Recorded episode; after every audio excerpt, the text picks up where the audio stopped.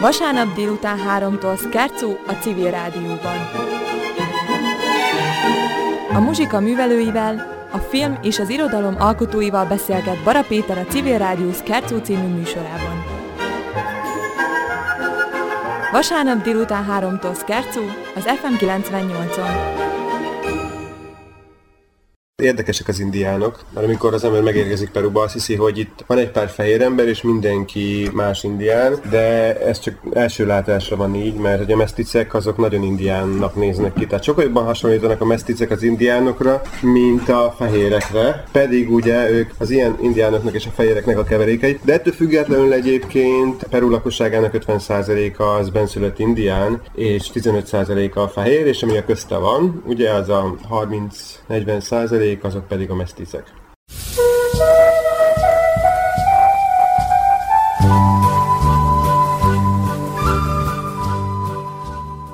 Most már elárulhatjuk, hogy Briggs Gáborral beszélgetünk, Perúról, mert hogy te mindenfelé utazol, és most éppen ott voltál. Annyi emlékem van Perúról, amit olvastam Kirzsi Hanzelka és Miroslav Zigmund könyvében, amikor egy Tátra 87-esen jártak be Dél-Amerikát és Perút is, hát ez 1950-es évek vége. Ennyi. És az fotós, meg ott a Tátra, a három lámpa, és nem ültek az indiánok, ez az emlékem is. Amúgy meg nagyon lepusztult volt akkor Peru, hát nyilván, és szegények az emberek, Hát te most jártál ott nyáron, akkor most hogy is kerültél te oda? Egyébként nekem is egy könyvélmény, az egyik ugye, ami miatt Peruba mentem. Mario Vargas Llosa az egyik kedvenc író. Annyira képletesen írja le azt az országot, amiből rögtön át is érzi az ember azt, ami miatt a legérdekesebb egyébként Peru, hogy ugyan egy ország, de mintha nagyon sok ország lenne egyben, hiszen mint természetileg, mint kulturálisan is óriási különbségek vannak, hiszen a tengerparton hatalmas sivatagok vannak, az andoknak a másik oldalán pedig óriási dzsungelek, és a kettő között van egy 4 ezer, 6 ezer méteres hegyvonulat, és ez nagyon befolyásolja az ottani embereknek az életét, meg az egész tájat, meg mindent. És Vargas Llosa annyira képletesen adja át, hogy gyakorlatilag a sivatagokban is szenvedni lehet, a portól, a homoktól, a szárazságtól, a dzsungelbe, a hőségtől, és ugye az ő történetei régebben játszódnak, de azért ez nagyon vonza az embert, hogy megismerjük ezt, hogy tényleg olyan-e. És hát persze nem pont olyan, azért itt a civilizáció már előre haladt, és máshogy néz ki, mint 50-100 évvel ezelőtt, de nagyon élesen kijönnek ezek a természeti különbségek, ezek a természeti érdekességek. Tehát egyrészt azért ez volt az egyik ilyen érdekesség, hogy tényleg olyan-e, ami ennek a könyvekben van, és nagyon olyan. Másrészt persze én biológus vagyok eredetileg, és ugye az őserdő, a magashegyek, titikatató, ezek mind-mind olyanok, amikről az ember, aki biológiát tanul, az kisgyerekkora óta ábrándozik, hogy akkor ezeket meg kell nézni, és az a nagyon nagy szerencse, hogy meg is lehet nézni ezeket a helyeket. Kezdjük az elején. Onnan utaztál, hova érkeztél? Hát én Limába érkeztem meg elsőre. Ez egy olyan sokszerű élmény, mindenkinek, aki sokat utazik, annak is. Hát Peru egyébként egy 31-2 milliós ország, de ebből a 31-2 millió emberből 9 millió Limában él. Tehát ez egy óriási metropolis, a sivatagosabb részén az országnak. Limába érkeztem, de azért, ahogy lehetett, én innen tovább mentem az indiánok közé, a hegyek közé, illetve a dzsungelbe. De persze azért Limáról is érdemes egy pár szót ejteni, mert aki csak félfüle hal Dél-Amerikáról, mindenki tudja, hogy azért Dél-Amerika egy eléggé veszélyes hírű térségként él az emberek fejébe, tehát ez a sok kábítószerügylet, rablóbandák, stb. És Peru egyébként egy biztonságos ország, de azért Limában azért megrázó azt látni egyből a repülőtérnél, hogy 15 méter magas kerítéssel veszik körül mondjuk a bevásárlóközpontokat, tehát ott azért a bűnözés az eléggé előtérbe van, de ez képest persze egy turista azért úgy egész jól el tud devickélni. Mint Mexikóban? Hát azért közel nem úgy, mint Mexikóban, de azért nagyon nagy a szegénység, és óriásak a társadalmi különbségek, és ebből kifolyólag azért elég veszélyes városnak tartják Limát még a helyiek is. Meg hát zsúfolt, dugók vannak az utakon, stb. Úgyhogy én inkább mentem a kisebb, békésebb és emberközelibb helyekre. Úgyhogy innen egyből gyakorlatilag a régi Inka fővárosba, Cusco-ba utaztam. Ez az, amit gyakorlatilag mindenki ismer Perúból, hiszen ide kötődik, itt van hozzá közel a Machu Picchu, tehát ez az, ahol a Cusco gyakorlatilag az Inka főváros volt, amiből aztán később, amikor a spanyol gyarmatosítók odaértek, a perui alkirályságnak is a fővárosa lett addig, ameddig Limát meg nem alapították. A barinform.hu oldalon látható három kép az egyes képen egy indián család. Így van, és akkor ez Kuszkóban készült ez a kép, és Azért is érdekes ez a kép, ugye, mert hogy az első, amivel Peruba találkozik az ember, ezek az indiánok, és nagyon sok történet van az indiánokkal kapcsolatban. Kuszkóba érkezve az ember az indiánokkal találkozik elsőre, és így megfogja ez az egész élmény, hogy az indiánok ott élnek Peru központjába, és ahogy kilépünk a városból, még itt a magas hegyek között az inka hagyományokat őrizve is nagyon sok indián családdal találkozhatunk, de a még érdekesebb indiánok egyébként az Amazonas völgyébe élnek, ahova szintén elmentem később, akik tényleg gyakorlatilag egy óriási dzsungeles területen teljesen elzárva az ember, vagy a civilizációtól tudnak a mai napig falvakat működtetni és élni. Kuszkóra visszatérve, ők nem csak turista látványosságként öltöznek így, vagy turista látványosságként vannak jelen a város mindennapjaiban, hanem hogyha az ember elutazik kisebb falvakba, kisebb városokba, akkor ott így öltöznek, így érik a mindennapjaikat, nem a mi kedvünkért öltöznek így ki. Van egy-két hely egyébként, ami elturistásodott, de az életük az elég érdekes. A táplálékok, a földművelés az mind-mind az a hagyományos, ami akár 100-200-300 évvel ezelőtt volt, illetve hát az öltözködésük is. És mit kerestél Peruban? Az indián értékeket, az első mindenképpen az volt, hogy szeretek kapcsolódni valamelyest a helyiekhez. Hogy amit én keresek, az kicsit az, hogy belelátni abba, hogy ők hogy érik az életüket. Tehát én egyedül utazom, legalábbis nagyobb részt egyedül utazom, ez is lehetőséget nyújt arra, hogy kénytelen az ember kapcsolódni más emberekhez, beszélgetni velük, megismerni, hogy hogy élnek, hogy gondolkodnak a világról. Tehát ez mindenképpen az, amit az egyik legfontosabb dolog, amit így az ember egy ilyen országból úgymond keres, hogyha már nem a mély magán lélektani kérdésekbe akarunk belemenni. És igen, tehát meg lehet ezt tenni, hogy még Peruba is, ahol nagyon sok a turista, és gyakorlatilag most, hogy egyre jobb a tömegközlekedés, egyre jobb az út szervezők, gyakorlatilag minden turistákba botlik az ember, de most is meg lehet tenni azt, hogy találkozzon az ember olyan emberekkel, akik kérik a hétköznapi életüket, bele lehet abba tekinteni, hogy élnek, hogy gondolkodnak, és ez mindenképpen érdekes. Tehát ez mindenképpen az egyik dolog, amit az ember meg akart látni Peruba. És hát persze ott vannak azok a természeti értékek, de Azoknál sokkal inkább érdekesebbek az ember és a természet találkozása. És ami a másik képen is van, a Machu Picchu. A barinform.hu-nak kettes látható. Az, hogy évszázadok vagy évezredek óta élnek az emberek harmóniával a természetben, az egy nagyon szép dolog, és az inkák meglepően jól gazdálkodtak, sáfálkodtak a természeti kincsekkel, de ahogy a természet és az ember találkozik, ebbe tudnak olyan sejtelmes dolgok kijönni, annyira varázslatosak, tehát ezek mindenképpen elbűvölik az embert, és főleg az inkáknál egy kicsit már, már érthetetlen módon megtalálták azokat a gyönyörű, szent, eldugott helyeket, amelyek önmagukban varázslatosak, és a Machu Picchu-nál is egy ilyen rejtély számomra, hogy át kell vergődni ők mondjuk a 13.-14. században, át kell vergődniük 4000 méteres hágókon, akkor lekerülnek egy völgybe, és akkor a völgyben áll egy 3000 vagy 2500 méteres hegy, és annak a tetejének a legtetejére építenek egy templomot, és az gyönyörű és varázslatos tényleg. Hála az égnek, vigyáznak most a perui kormány arra, hogy ez ne, tehát hogy nagyon turistás a hely, tehát ez világos, de hogy korlátozva van a kiadott belépőjegyek vagy engedélyek engedélyeknek a száma, tehát nem az van, hogy akkor 3000 ember egyszerre ott áll, hanem csak meghatározott létszámú embert engednek be például a Machu úgyhogy tényleg lehet picit átérezni azt a fajta harmóniát, azt a fajta varázslatosságot, amit egy ilyen természetközeli, kicsit spirituális, vagy nagyon spirituális környezet tud adni.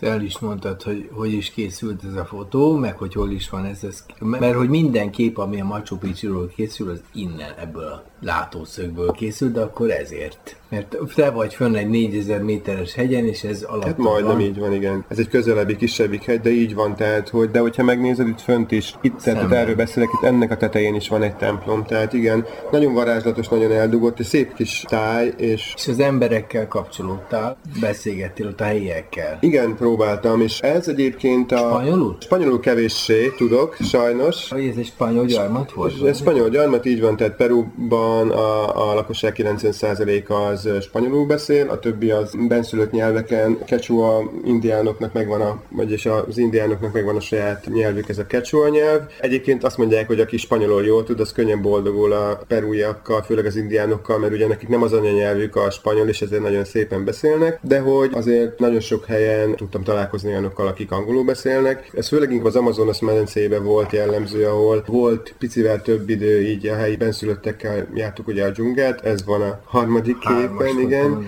ahol egy ilyen ötnapos dzsungeltúrára sikerült elmenni két benszülött indián kísérővel, akik meglepően jól beszéltek angolul, és ők így az együtt töltött idő alatt nagyon sok apró részletbe beleavattak bennünket, engem abba, hogy, hogy ők hogy élik az életét, hogy kerültek ki a benszülött törzsnek az életéből, mert gyakorlatilag ők úgy nőttek fel a dzsungelbe, hogy 14 éves koráig nem találkozott semmilyen más civilizációval, nem tudott spanyolul, és persze már ez abból is fakad ugye, hogy ugye nagyon az ember mindig elgondolja, hogy a dzsungel az valami hatalmas dolog, az Amazonas medencé az hatalmas dolog, de mondjuk amikor repülővel felé, mondjuk száll a repülő egy ilyen eldugottabb helyen, és körbenéz az ember, és ezer kilométerekre csak az erdőt látja, akkor kezdi egy kicsit így kapizsgálni az ember, hogy miről is van szó. És ugye ezen a részen, ahol mi voltunk, 5 órát autóztunk, hogy felszálljunk egy hajóra, és a hajóval mentünk még 5 órát, nagyjából a, amikor a dzsungelnek már olyan részére értünk, ahol tényleg nem voltak utak, nem volt semmi nyoma a civilizációnak, és akkor onnan indultunk el túrázni. Na és akkor a srácok mesélték, hogy ők nem találkoztak senkivel 14 éves korukig, de ugye a hajók azért jártak, hoztak nekik mindenféle dolgokat, amiket így nagyon-nagyon kis pénzből meg tudtak szerezni, csereberéltek. Igazából még az erdő termékeit adták el, és akkor abból jutottak valami jövedelemhez, de ugye azért már a szülőkben megvolt az a fajta felelősség, hogy lehetősége legyen a gyerekeknek tanulni, és ők úgy kerültek el 14 évesen egy kis faluba, ahol megtanultak spanyolul, megtanultak írni, olvasni, de hogy gyakorlatilag azokat a gyökereket, azokat egyáltalán nem veszítették el, és ugye már nem abban a faluban élnek, hanem így valahol középúton, mert hogy ők, ők kifejezetten ilyen turista guide működnek, tehát visznek embereket a dzsungelbe, de hogy az a fajta kapcsolódások a természethez, tehát minden kis apró rezzünését ismerik a dzsungelnek. Mi úgy tudunk elindulni egy-két napra, hogy nem kell vinnünk magunkkal vizet, mert pontosan tudják, hogy melyik növény, hogyha elvágják, akkor abból lehet vizet inni, milyen növényeket lehet megenni dzsungelbe. Ezek így folyamatosan benne vannak az ő életükbe, és ezzel együtt közben ugye a természetnek a nagyon nagy mértékű tisztelete és szeretete, tehát pontosan tudják és értékelik az állatokat, vigyáznak rá, és, és óvják a környezetet, pedig nem tanították őket erre meg, de egyszerűen ez így belőlük fakad. És ugye vannak persze szertartásaik, beavatási szertartások, amik egyébként most divatosak lettek Európába és ilyen kábítószeres vonulatoknál, de nekik teljesen másról szól, nekik a felnőtté válásnak egyfajta folyamata az, hogy a sámán bekever nekik egy növényt, és azt megisszák, és az ugye mérgező, de közben az elméjük teljes mértékben letisztul, és akkor fölkészülnek az életre, a felnőtté válásra. Tehát ezek nagyon, nagyon érdekes és nagyon megható történetek. És hát persze kicsit aggódik az ember, hogy mi fog ebből megmaradni 50-100-200 év múlva, mert azért fogy azért ott is a dzsungel. Meglepően jól sáfárkodik Peru egyébként a természeti környezettel. Nagyon sok nemzeti parkjuk van, nagyon figyelnek ezekre az értékekre, de hát a világ halad, és azért így lehet aggódni, hogy mi fog történni, hogy fog történni a jövőben. Azt gondolom, hogy te, mint biológus, felkészültél abból, hogy mit kell keresned igen, egyrészt tudta az ember, tehát vagy hogy is fogalmazzam, tehát azt a hangul, tehát hogy azért nem egy ilyen, tehát én nem kutató vagyok, hogy most akkor ezt is le akarom fotózni, meg azt is, hanem inkább egy picit ezt a hangulatot, ezt az érzést szereti az ember nagyon e, átérezni, amikor ott van egyedül, vagy hát nem egyedül, két kanadai sráccal voltunk, mert két vezetővel, tehát mondjuk öten voltunk a dzsungelben, hogy az a hangulat, hogy tényleg távol vagy mindentől, azért ezek azok a dolgok, amiket így keres az ember, tehát ezeket a hangulatokat, ezeket az érzéseket, és kevésbé az persze nagyon nagy élmény volt, hogy akkor láttunk hajmán, meg láttunk tukán, meg láttunk egy csomó ritka madarat, meg lepkét. Így jó nem jött? Kígyó egyébként pont, hát volt kígyó természetesen, de száraz évszak volt, és nagy anakondák azok a nedves vagy az esős évszakban mozognak inkább, de azért természetesen addig mentek a fiúk, hogy találjunk egyet, meglepően zajos és élénk, főleg az este éjszakai dzsungel, és egy kicsit félelmetes is, pedig tudja az ember, hogy úgysem lesz semmi baj, de az az érzések, azok felkavaróak tudnak lenni, igen. Ez az egyik része, ugye, de még nagyon szívesen beszélek sokat a dzsungelről, de közben ugye a másik, szintén egy nagyon érdekes, megérintő dolog, amikor az ember fölmegy 5000 vagy 6000 méterre az Andokba, és azokat az óriás csúcsokat, az olvadó gletszereket látja, az meg egy másik, szintén egy extrémen különleges élménye Perúnak. Tehát az a furcsa ebbe az országba, jó, ez a nagy ország, tehát több mint tízszer akkora, mint Magyarország, de gyakorlatilag ebben az országban majdnem mindent meg lehet találni, amit az ember elképzel. A tengeren, tengertől a magas hegyekig. Valahol olvastam is szerintem, amikor fiatal voltam, hogy a, a föld különböző... Most se vagy egy é, hát vagy amikor egyetemista voltam, igen, hogy a, a föld élő hely típusainak 80%-a az Peruba megtalálható. Tehát egy országban az egész világ jellemző élet közösségeinek a 80%-a megtalálható. Tehát annyira változatos, annyira csodásan sokrétű, abból kifolyólag ugye, hogy van az Andok, és az ketté vágja ott a kontinens, és akkor mintha két különböző ország, két különböző bolygó lenne igazából. Az Andok a kordillerák része? Igen, tehát gyakorlatilag ez egy elnevezési kérdés, de az Andok, az a kordillák az több, tehát az Andok a nagy neve, ugye, az egésznek, és gyakorlatilag egy-egy vonulata, a, tehát lehet a kordilláknak nevezni. Tehát, ott, tehát gyakorlatilag az Andok az Ecuador felől ilyen két vagy három ágban jön lefele délre, és akkor Csillébe már csak egy ág marad belőle. Igen, tehát ugye ez a kordillák az több, az Andok pedig az egész Dél-Amerikán áthúzódó hegyvonulat azaz. El condor de los Andes despertó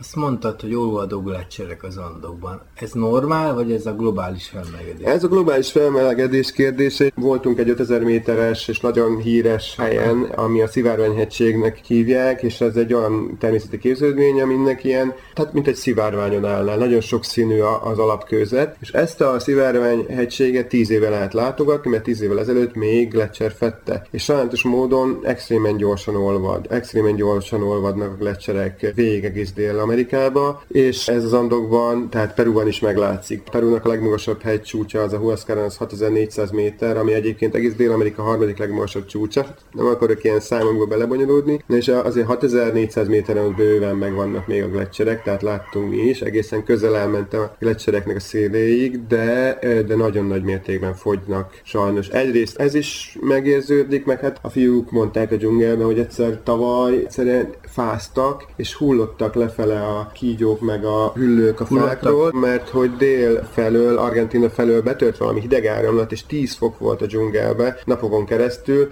soha az életükben nem tapasztaltak még ilyet. Tehát, hogy ugye a globális felmelegedésnek ez a nagy furcsa veszélyessége, hogy nem feltétlenül azt jelenti, hogy mindenütt egyenletesen melegszik, hanem gyakorlatilag elromlik és össze-vissza alakul a klíma, és mondták is, hogy nagyon nem lehet tudni majd, hogy akkor pontosan hogy fog úgy alakulni a dolog, mert különböző élőlények, különböző dolgokra érzékenyek. De az, hogy hullottak rá fel, az elpusztultak? Egyrészt elpusztultak, de nem feltétlenül pusztulnak el, nem csak a hidegtől megmerevednek a hidegtől, és ahogy újra meleg éri őket, akkor újra el tudnak kezdeni mozogni, de hogyha ez sokáig tart, akkor azért elpusztulnak, igen. Nem is ez volt, de a lényeg feltétlenül, hanem hogy egyszerűen ott áll egy ilyen természetközeli nép, és akkor nézi, hogy soha nem volt még itt 10 fok, mert 25 foknál nincsen hidegebb. Sose. És egyszer csak 10 fok lett. Hát most akkor kicsit vissza a városba. Mondtad, hogy fejlett részek is vannak. Igen, tehát óriási társadalmi különbségek vannak, tehát hogyha az ember Limába megáll a város közepén, a spanyolos beütés miatt akár egy picit piszkosabb részén is lehetne Barcelonának, de gyakorlatilag szép épületek, teljesen rendezett utcák, tömegközlekedés. Az emberek is, hát Limában azért jelentős a, a, az európai népesség, tehát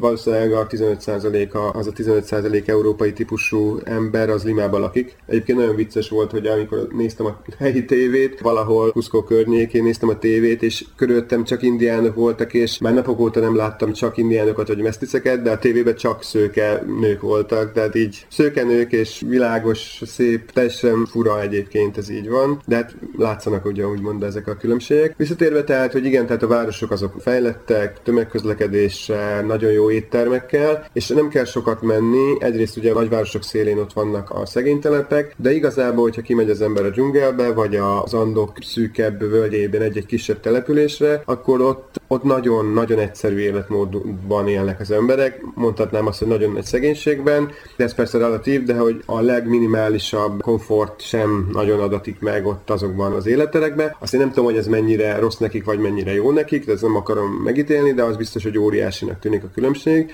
Ugye azokon a helyeken, ahol van víz, meg tudnak gazdálkodni, egész tűrhető életet tudnak élni. Sokkal rosszabbak ugye azok a városszéli szegénytelepek, ahol nyomor van és gyötrelem. A természet közelében azért ez mindig egy kicsit szebbnek látszik, de attól még az nagyon nagy szegénység. A közgondolkodás az milyen? Én nem folytam bele nagyon a politikába, de azért Dél-Amerikáról tudjuk, hogy elég furcsán alakult az elmúlt száz évben. A, majdnem minden országban a diktatúrák, a demokráciák csődbe mentek, hát legutóbb Ecuador ment csődbe, hogy most annyira csődbe ment, hogy a dollár lett a hivatalos fizetőeszköz. Peruba is a korrupcióval állandóan küzdenek, de valahogy mégis úgy érzi az ember, hogy tudják működtetni az országot, szerintem egy kicsit jobban és kicsit barátságosabban működik, mint például a szomszédos Bolívia, ugye, ahol komoly problémák vannak. Az biztos, hogy odafigyelnek egy pár olyan értékre, akár a természetre, meg a turizmus kapcsán korlátozzák a természeti értékeknek a tönkretételét, de ez persze nem jelenti azt, hogy a korrupció vagy az államnak a bizonyos szempontból nagyon rossz működése ne lenne jelen. Tehát, hogy ezek az óriási társadalmi különbségek, amik vannak, ezek mindenképpen állami felelősségek, és az államnak igenis Peruban is feladata lenne az, hogy egy picit a társadalmi egyenlőtlenségeken javítson. De vannak demokratikus választások, vannak pártok, a pártok versengenek egymással, és a helyiek ugyanúgy, mint ahogy nálunk, nem szeretik a pártokat, nem szeretik a politikát, és általában csalódottak a politikusoknak az ígéreteiben. De ez sehol nem különbözik. Annyiban egy kicsit az furcsa egyébként, hogy visszatérve Mário Vargas Lózára, hogy ő például indult elnöknek, és aztán nem nyert, de hogy látszik az, hogy elég komoly felelősségteljes. A politikától független emberek is meg tudnak jelenni a politika csinálásában. Ez egyébként Uruguay másik jó példa, ugye arról hosszasan lehetne az Uruguay elnökről beszélni, de nem most. És most egyébként milyen irányt vesz Peru? Igazából az látszik, hogy a 70-es, 80-as évek óriási gazdasági válságai, csődjei és problémái után a 90-es években kezdődött egy konszolidáció, ami ugye egészen jól kitartott a 2000-es évek közepéig, mikor a válság el kezdődött. És azért az a válság a periférián lévő országokat jobban megviseli, tehát azok a modernizációs intézkedések, amelyek történtek az előző mondjuk 20 évben, azok egy kicsit megtorpanni látszanak, de szerencsére azért nem látszik az, hogy most akkor elindulna egy ilyen teljes, most hülye szó ez így, hogy balkánizálódás útján, mert teljesen más kontinensre beszélünk, tehát nem látszik az, hogy vissza akarna térni valami katonai diktatúra, nem látszik az, hogy az ország napokon belül csődbe menne, de az látszik, hogy az a fajta fejlődési folyamat megállt, vagy akadozik, vagy nehézkes, és mivel sok millió ember éhezik, ezért ennek a kockázata bőven megvan. De ebben szerintem nem különbözik nagyon mondjuk Brazíliától, Ekvádortól, Bolíviától. Látszik az, hogy jobb helyzetben van, mint mondjuk Venezuela, amiről sokat lehet hallani, de például Chile ezerszer jobban működik, jobban prosperál, jobban, hogy fogalmazzam, jobb életszínvonalat tud nyújtani az emberek számára. Mi a bike mafiából ismerjük egymást, mint ahogy Kis Rózsa is itt volt, és beszélt az által bejárt Iránról, és most te Perúról. Őt is megkérdeztem, hogy mit tapasztal szegénység terén ott mert ugye mi ebben foglalkozunk a bike mafiába, ahogy hajléktalan embereknek, meg a bike mafia már lakásokat is felújít szociális alapon, de közvetlenül a hajléktalan embereket látjuk el élelmiszerrel, mondhatjuk ezt.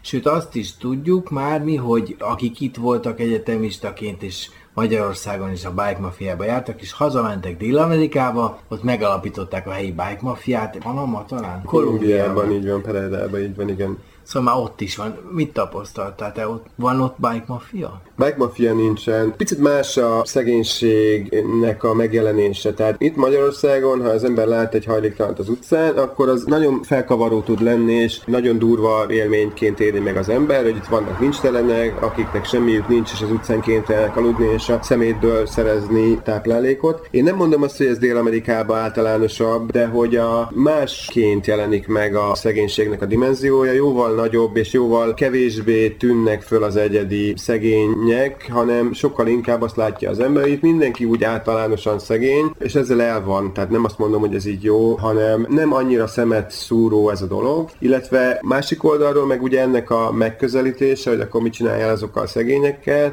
az meg még teljes mértékben reménytelen. Ugye ez az egyik része a dolognak, tehát ahol tényleg több százezer ember él egy ilyen favalla-szerű nyomornegyeden, azzal nem nagyon lehet mit csinálni. A másik rész, amit pedig már említett, említettem, hogy a szegénységnek van egy olyan része, ami csak a 21. századi modernizált világban tűnik szegénységnek, ami persze, tehát, hogy szegények voltak-e azok a parasztok a 19. században, akik kindolgoztak az Alföldön. Hát persze, hogy szegények voltak hozzánk képes, de hogy alapvetően az életükbe azok a szükségletek, akár közösségi, akár élelmiszer kapcsolatos igények, azok tudtak teljesülni, és persze nem az a, tehát hogy mindenképpen vágyik az ember arra, hogy, hogy mondjuk azoknak az indiánoknak jobb legyen a sorsa, de ő azt mondani, hogy szegények, az nem pont ugyanazt a definíciót fedi le, mint ahogy nálunk a szegények.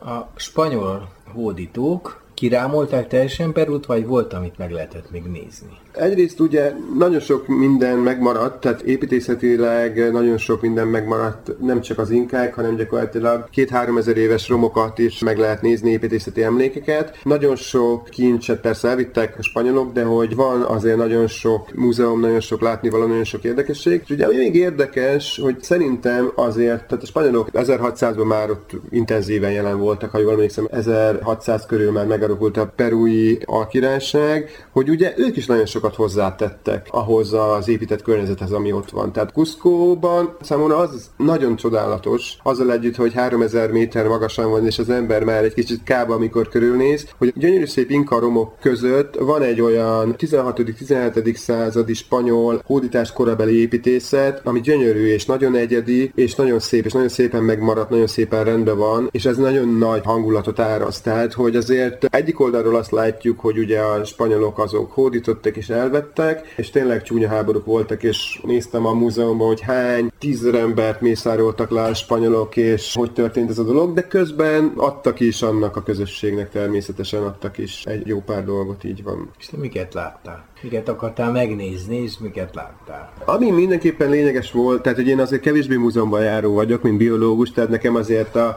sem feltétlenül állatokat akarok látni, hanem a természetnek úgy a, a meghatározó részeit, de hogy mindenképpen voltam kifejezetten egy-két olyan helyen, ahol az egész kontinensnek a történetet végig lehetett követni, de itt is jobban érdekelt egyébként például, ami ilyen praktikus, így a mezőgazdaság, az élelmiszertermelés, nagyon vicces egyébként, hogy hány százféle kukoricájuk van, és minden nap lehet kukoricalevest tenni még most is úgy, hogy kétszer ugyanolyat nem eszel. Tehát, hogy ezek a dolgok is érdekeltek, és ezek, hogy hogy alakultak át a kultúrák egymás után. De természetesen megnéztem a főbb inka maradványokat, és ugyanúgy megnéztem mondjuk a hódítás korabeli templomokat is, mind-mind érdekes. Én nem is tudok most ebből így nagyon kiemelni túl sok dolgot. Ami biztos, hogy a Machu Picchu az elég jelentős élmény, illetve Cusco környékén is olyan gyönyörű szép inka romok vannak, és vannak a nagy híres romok, de hogy egyszer egy taxisofőr elvitte egy ilyen nagyon kis eldobott helyre, ahol senki nem jár, és ahol tényleg csak így ilyen kis nyomokban maradt meg az, hogy hogy éltek az emberek, és az is nagyon érdekes tud lenni. Ami még érdekes itt a hegyekhez való viszony, tehát hogy az inkáknak is, tehát hogy a különböző inkák, tehát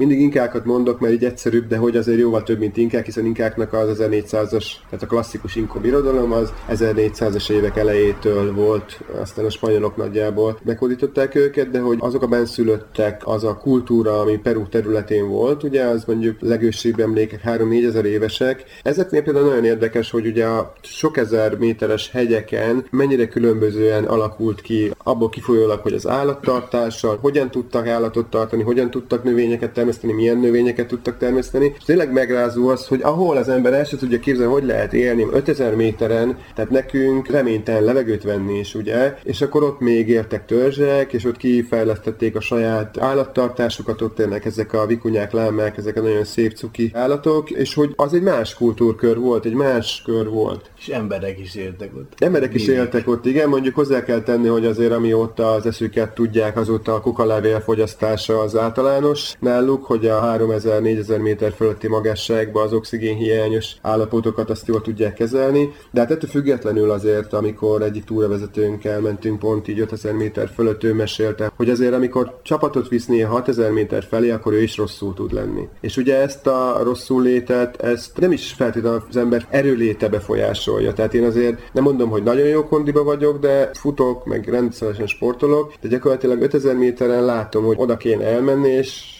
nem, nem tudok odáig elmenni. Tehát egyszerűen nem viszi előre az embernek a lába. Úgy, hogy már azért jó pár napja magasan voltam, és kicsit aklimatizálódtam, Ez egy nagyon-nagyon érdekes élethelyzet, és nagyon csodálom a magas hegyi hegymászókat, és óriási kihívás azért, amikor 5000-6000 méteren sétálgat az ember. De közben meg olyan csodákat látunk, amit máshol elképzelni sem lehet. Miket tettél ott? Meglepő egyébként, hogy a nagyon erős a spanyol befolyás, és nem annyira, tehát hogyha az ember elmegy Vietnámba, akkor azt se tudja, hogy mihez nyúljon, annyiféle különböző étel van. Peruban sokkal európaibb a konyha, sokkal jobban hasonlít a mi ízlésünkhöz, tehát amikor elsőre úgy tűnik, hogy olyan ételek vannak, mint nálunk, megvannak persze a különlegességek, ez elsősorban így a kukorica körül van. Ugye ami nagy nemzeti étel és nagy szívfájdalmat okoz sok embernek, az a tengeri malacnak a fogyasztása, ugyanis azt tengeri malacot sütve grillen azt fogyasztják a mai napig, ott tartják őket és megeszik szegényeket, az egy nagy különlegesség, igen. Nagy számban előforduló.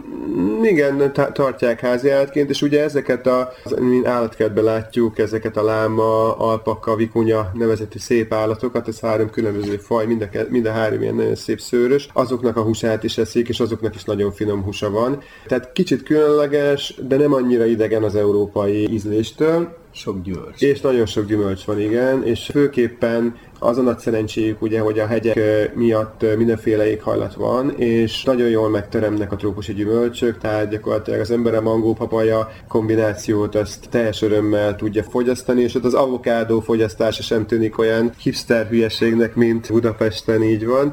Tehát, hogy, hogy elég, elég jó sok fajta gyümölcsök, zöldségek, zöldségfélék vannak. Ez nagyon sok szép kávéföld, meg tea, de a kávé az nem finom náluk valahogy nem sikerült a az európai ízlésű kávét csinálni, hanem ez az amerikai hosszú, valamilyen kevésbé finom kávét fogyasztanak. A Bolíviáról azt mesélt ez a hölgy, hogy sokan utcajárus, akkor Peruban is. Igen, igen, tehát hogy az biztos, hogy az ember éhesek, nem kell sokat gondolkodni és keresgélnie, hogy hol legyen, tehát bárhol, és a legkisebb településeken is talál az ember valami kis utcai járust, akinél tud venni valami finomságot, tehát ezzel általában nem szokott az embernek gondja lenni, így van. És a tisztaság, higiénia, az megfelelő immunitással fel vagy vértezve. Mondjuk néhány oltást is kaptál Igen, tehát azért úgy megy az ember el ilyen országokba, mondjuk mivel én már viszonylag sokat utaztam, tehát egyedül a sárga láz volt, ami miatt most sárga lázoltást azért a dzsungel miatt azt be kellett oltatni magunkat, meg persze a tifusz is jó, hepatitis is jó, de annyira azért nem vészes. A maláriát azt már az ország nagy részén egész jól kiirtották, tehát hogy már nem malária veszélyes Peru egyáltalán, hát így a turizmus miatt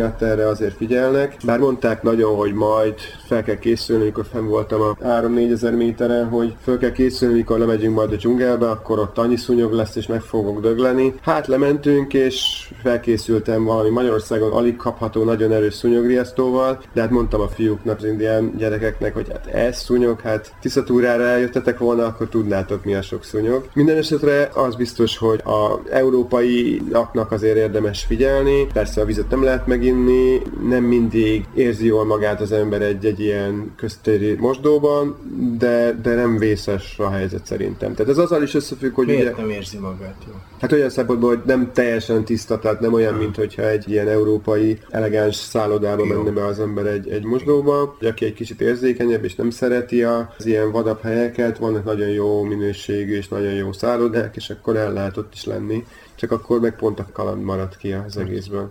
El cielo al ver su marcha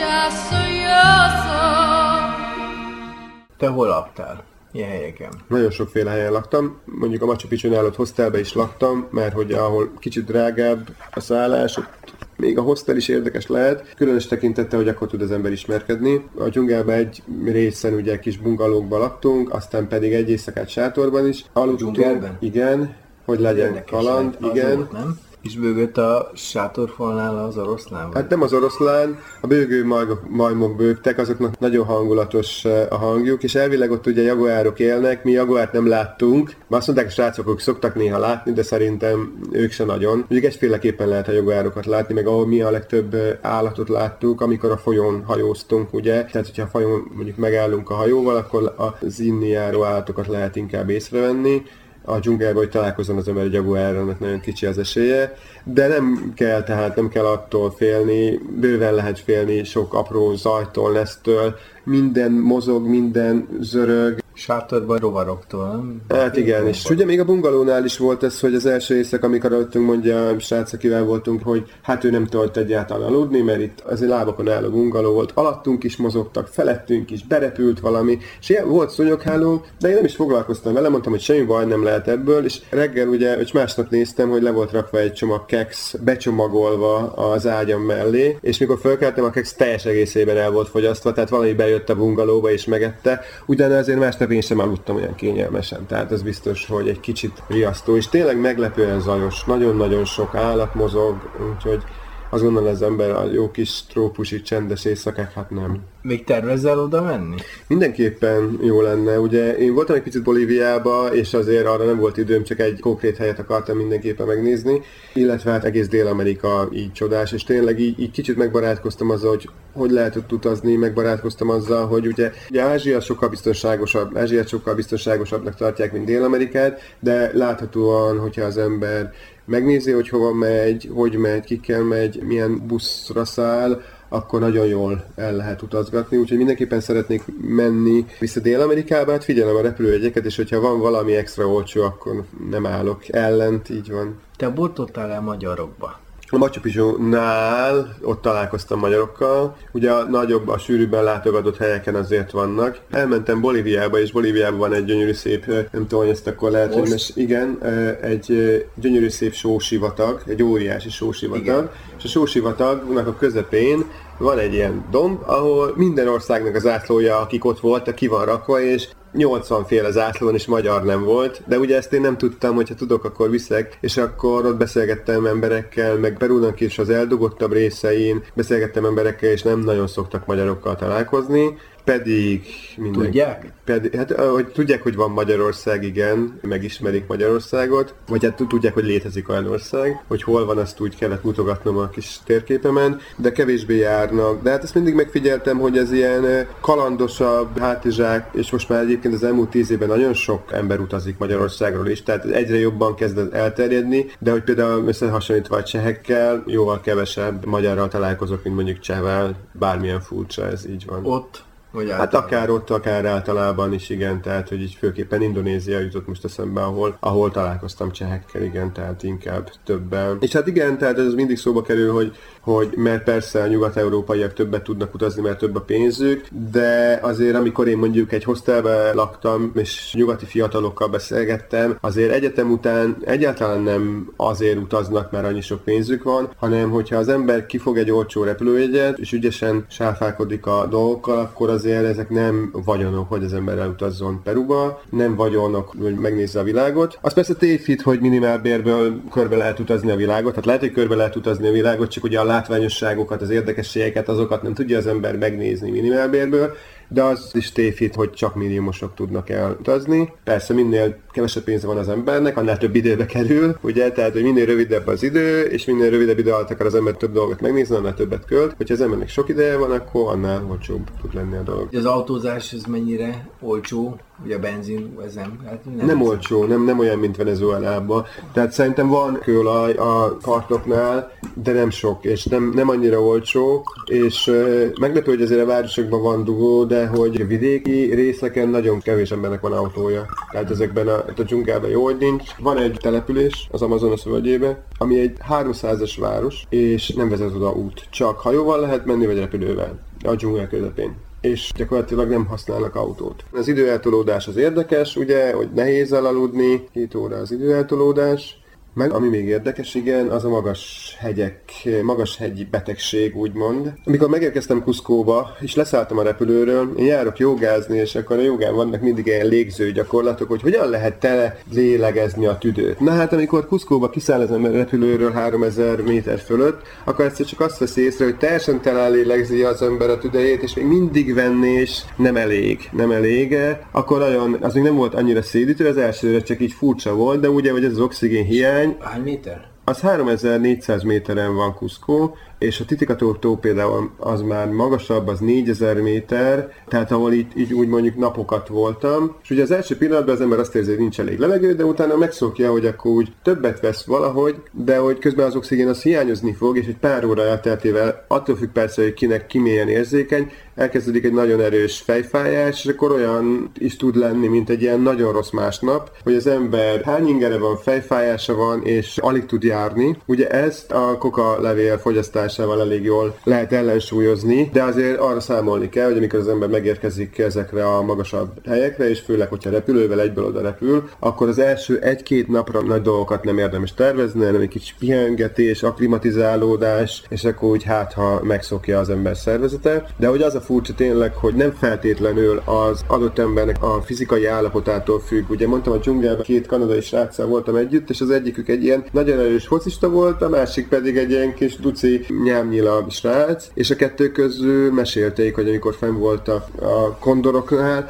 akkor persze a duci srácnak semmi baja nem volt, és az izmos erős focista pedig nagyon-nagyon rosszul volt, és gyakorlatilag alig tudott fölmenni. Tehát ugye ez mindenképpen egyén függő. És hát ez a kokatea, ez megint egy érdekes történet, ugye? A kokain miatt nagyon híres a kokacserje, és azért nagyon meglepő az, hogy amikor az ember megérkezik, de nem csak Peruba, bármelyik dél-amerikai országba, akkor bármelyik boltba tud venni kokalevelet, tud belőle teát, árulják a teát úton ott félen, kokás, cukorka van, csokoládé van, minden van. Coca-Cola is van. Coca-Cola is van, így van, van Inca Cola is, amiben az Inca Cola-ba is ugye tesznek kokalevelet, és ez a furcsa egyébként, hogy ez egy ilyen élénkítő hatású dolog, picit más azért, mint a kávé, de hogy nagyon jelentős hatása azért nincs, tehát egyáltalán nem halucinogén vagy ilyesmi. És a, ami nagyon furcsa, ugye, hogy a külügyminisztériumnál ott vannak a figyelmeztetések Peru kapcsán, le van írva szépen, a magyar, a magyar külügyminisztérium honlapján, hogy le van írva, de ez így van leírva, hogy Peruban is közkeletűen vásárolható a kokalevél,